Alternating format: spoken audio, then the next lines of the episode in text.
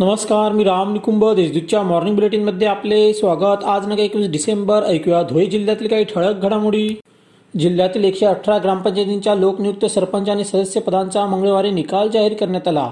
धुळे तालुक्यातील पंचवीस ग्रामपंचायतींवर काँग्रेस महाविकास आघाडीने दावा केला आहे. तर शिरपूर तालुक्यातील सर्वच सतरा ग्रामपंचायतीनं आमदार अमरीशभाई पटेल यांच्या नेतृत्वाखाली भाजपाने वर्चस्व सिद्ध केले. तर शिंदखेडा तालुक्यात तेरा ग्रामपंचायतींवर भाजपाने यश मिळविले.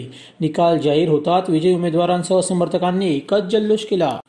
जिल्ह्यात श्री संत गाडगे महाराज यांची पुण्यतिथी साजरी करण्यात आली. यानिमित्त विविध कार्यक्रम घेण्यात आले. श्री संत गाडगे महाराज सांस्कृतिक मंडळ व महाराष्ट्र परित सेवा मंडळातर्फे आयोजित कार्यक्रमात उपमहापौर नागसेन बोरसे यांच्या हस्ते पूजन करण्यात आले. केंद्रीय आरोग्य पथकाने दोंडाईच्या उपजिल्हा रुग्णालयाला नुकतीच भेट दिली. प्रसंगी भाजपातर्फे पथकाला विविध मागण्यांचे निवेदन देण्यात आले. दोंडाईच्या उपजिल्हा रुग्णालय शंभर खाटांचे करावे तसेच अतिदक्षता विभागही सुरू करावा अशी मागणी करण्यात आली आहे.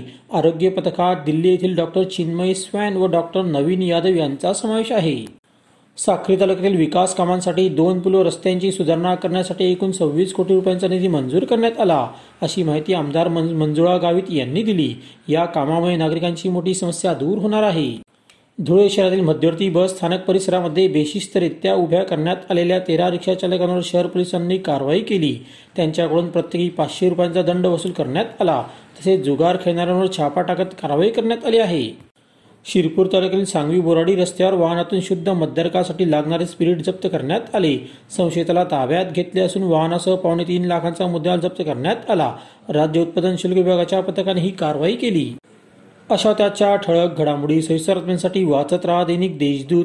ताज्या बातम्यांसाठी भेट that W W W dot Deshdoot dot या संकेतस्थळाला. धन्यवाद.